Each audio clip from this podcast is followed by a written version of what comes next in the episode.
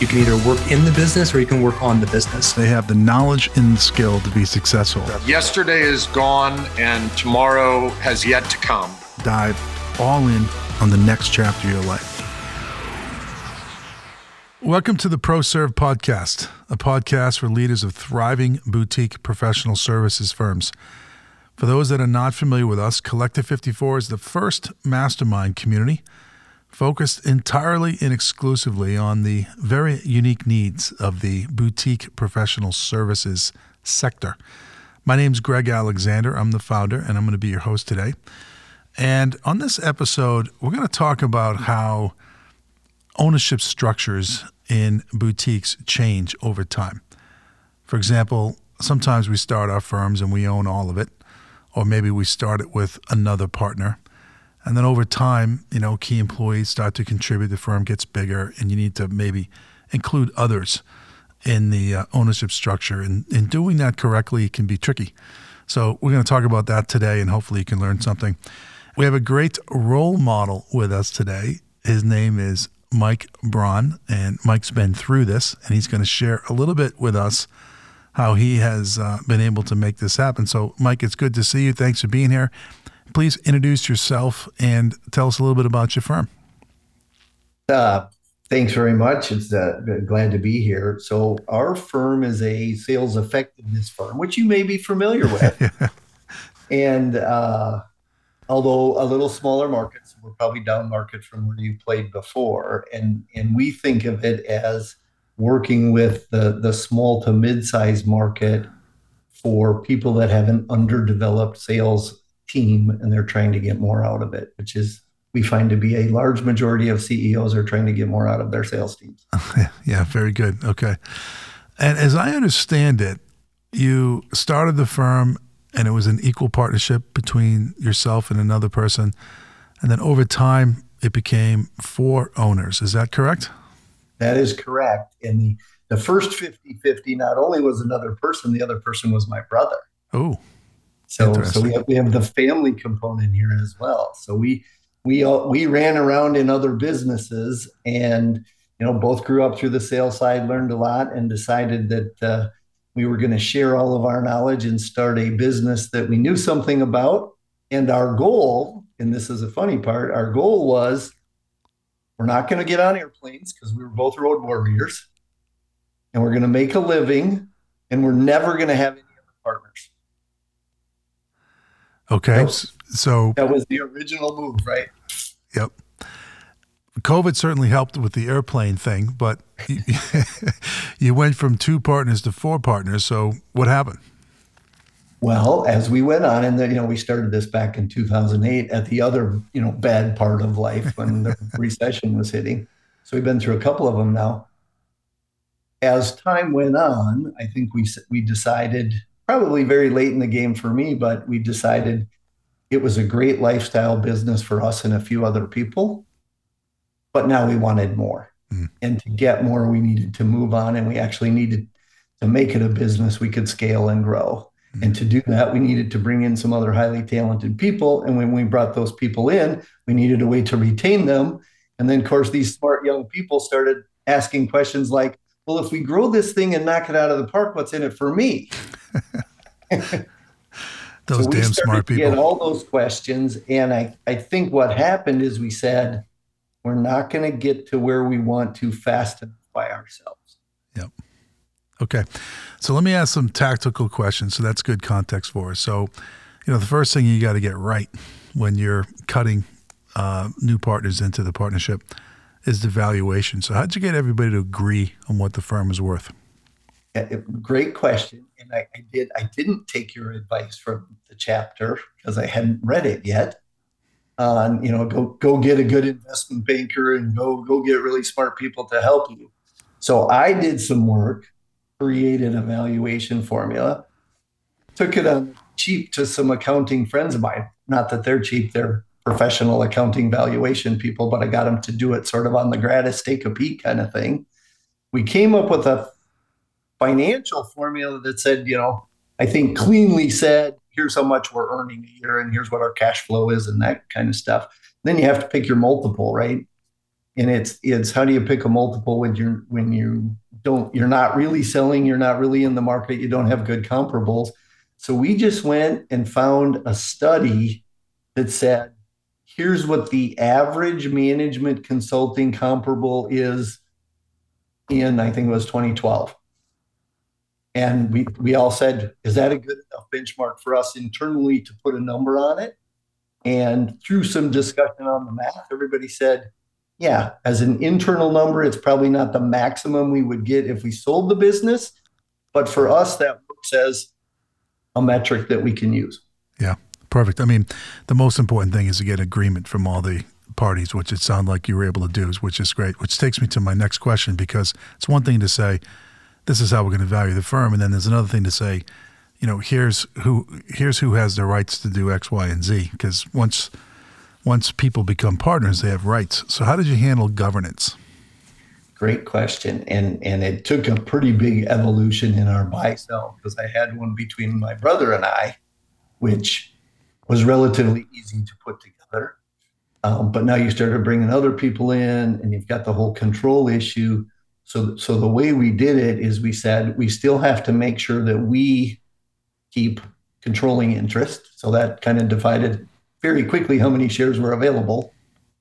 And, and then we even um, set it up so that there's sort of different levels of membership, if you will. So he and I still have what I would call company control.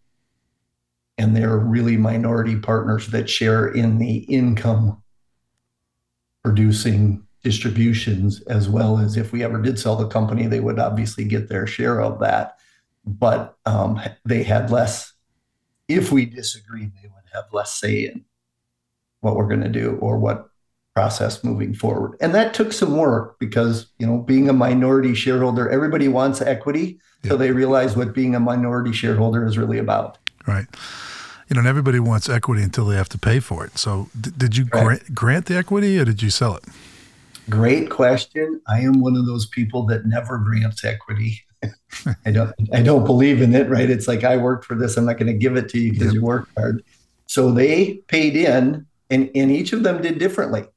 One saved money for a period of time, although we did it kind of like a stock option. So I'll, yep. I'll say I locked in a price and said you can buy in at this price and then you know took a couple years to save that money and then you know physically wrote a check mm-hmm. the other person said I want to get in faster. And so we basically did a seller finance to said, okay, you're bought in today, but we'll do an installment purchase over a period of time and you can buy in. But either way, they are buying shares to become owners of the company. And are they still doing that? And how long does it take to buy the shares? Is there a schedule? There's a schedule. The one is, you know, wrote the check up front. So they saved for about two years and bought in. The second one will have bought in after about two and a half years. Okay, very good.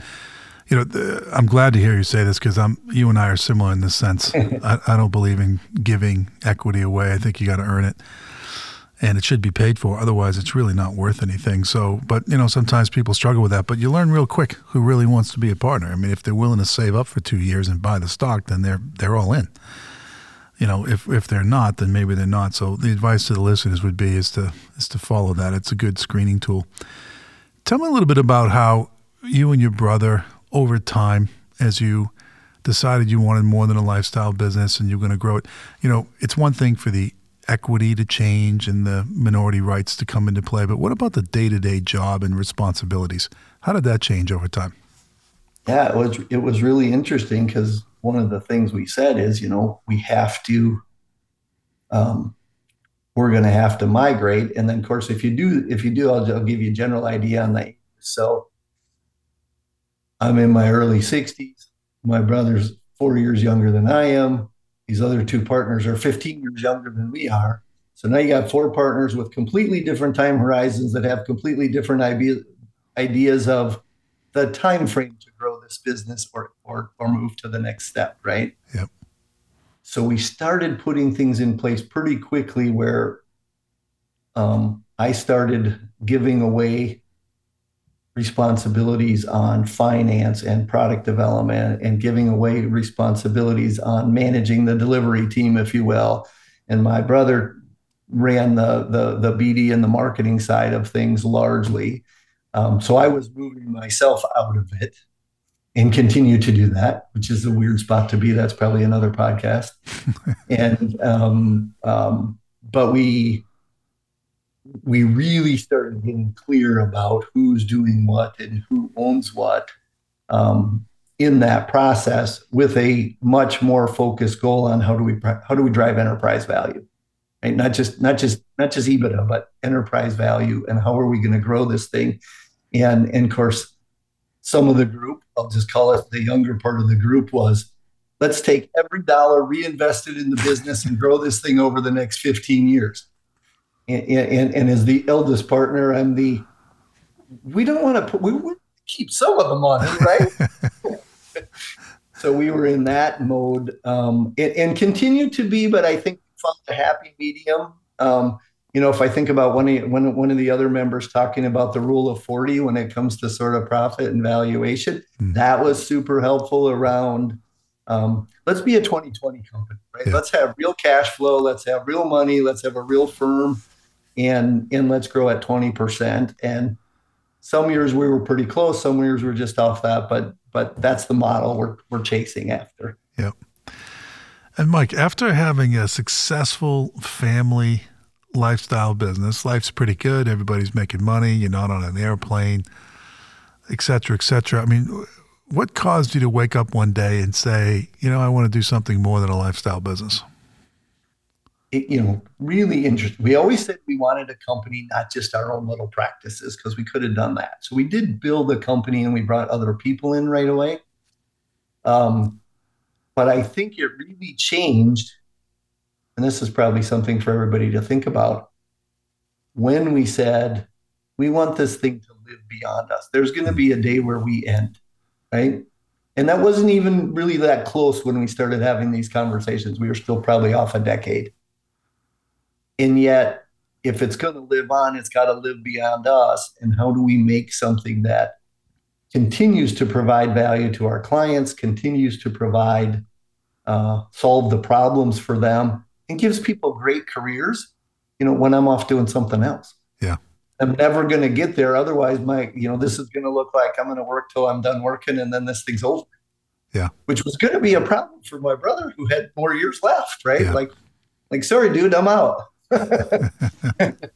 and, and that just wasn't feasible. And then we said maybe maybe maybe we have to build a real growing company here, and to do that, we need some other people. Now, sometimes um, founders aren't as idealistic as that. Maybe they're too capitalistic, meaning they sell their firm, they get a bunch of cash, they don't really what they don't care what happens to the firm after that. They've been validated, so to speak, and they look at their bank balance and it puts a smile on the face and they ride off into the sunset. Others say, you know, I really care about my clients and want them to be treated well afterwards. I really care about my employees. I want them to have good paying jobs and career opportunities afterwards. You know, and there's people that fall, you know, in the middle between those two things. So obviously, you know, you made substantial changes because you care what happens to your firm after you leave. Was there a particular influence that uh, made you think that way? Uh, boy, that's a that's a really good question. And I, and I will also say, as, as as much as it sounds like I did that perfectly, there are days where you think about the bank account. Yeah, sure, always. Yeah. Right, right. And and so if I'm honest about it, there are days where it was like, well, how do we maximize this? And then there are other days where it's no, we got to do the right thing by the employees. And then there are other days where it's like, hey, these clients deserve the best. And so you you, you do run around that triangle a little bit. But but from an influence perspective, um, this this is this is going to sound really really weird, but I'm going to go back to my mother, who would tell us as kids, you know, if you do the right thing by people and hold your head high, you don't have to be the richest person in the room. Yeah, good and, advice. And maybe without even thinking about that, that, that was buried in there at age six, right? Yeah. Yeah, great advice. You know, I, I think we all need role models. Parents obviously can play that role. Um, you know, for me, you know, I, I study entrepreneurship. That's what I'm passionate about. And the most successful entrepreneurs, th- there's always somebody that has more money than you. always. Always. I mean, I don't care who you are. You could be Elon Musk, and now he's no longer the richest person in the world. But the really successful entrepreneurs measure their life's work around impact. And that's not to say that you shouldn't make a profit. You should. However, impact is greater than that. And I think what you're doing is fantastic. And it sounds like you guys have given a lot of thought to this. And as a result of that, you've, you've, you've built a great company and you're in your early 60s. And, you know, the next chapter of your life might start here relatively soon. And it sounds like the firm's in good hands afterwards. So I really appreciate you coming on the on the podcast. I'm I'm really excited for the private member Q and A that we'll have with you, where members can ask you questions directly. But on behalf of the membership, appreciate you making a contribution today. Thanks for the time today. And again, thanks for your input into it. You were part of all that thinking. Great. Well, I'm glad to hear that. Okay, so a few takeaways for the listeners. Um, so if you are a member, look for the invite to uh, Mike's Q&A and um, be sure to attend that so you can ask your questions to him directly. If you're not a member, I encourage you to think about joining. You can go to collective54.com and fill out a contact us form, and we'll get in contact with you. If you want to consume some more content, a couple of ideas for you. One is uh, subscribe to our newsletter, Collective 54 Insights. It comes out every week. You get a blog on Monday, a video on Wednesday, and a chart on Friday. A little bit more digestible. And then uh, we've got a couple of great books. We have The Boutique, How to Start, Scale, and Sell a Professional Services Firm. You can find that on Amazon. And then we have a member only book available to members only, I should say, called The Founder Bottleneck How to Scale Yourself. And it talks about some of the things we discussed today, which is legacy, succession, etc. So I'd point you in those directions. But thanks for listening. And uh, until next time, I wish you all the best of luck as you try to grow, scale, and sell your firm someday. Take care.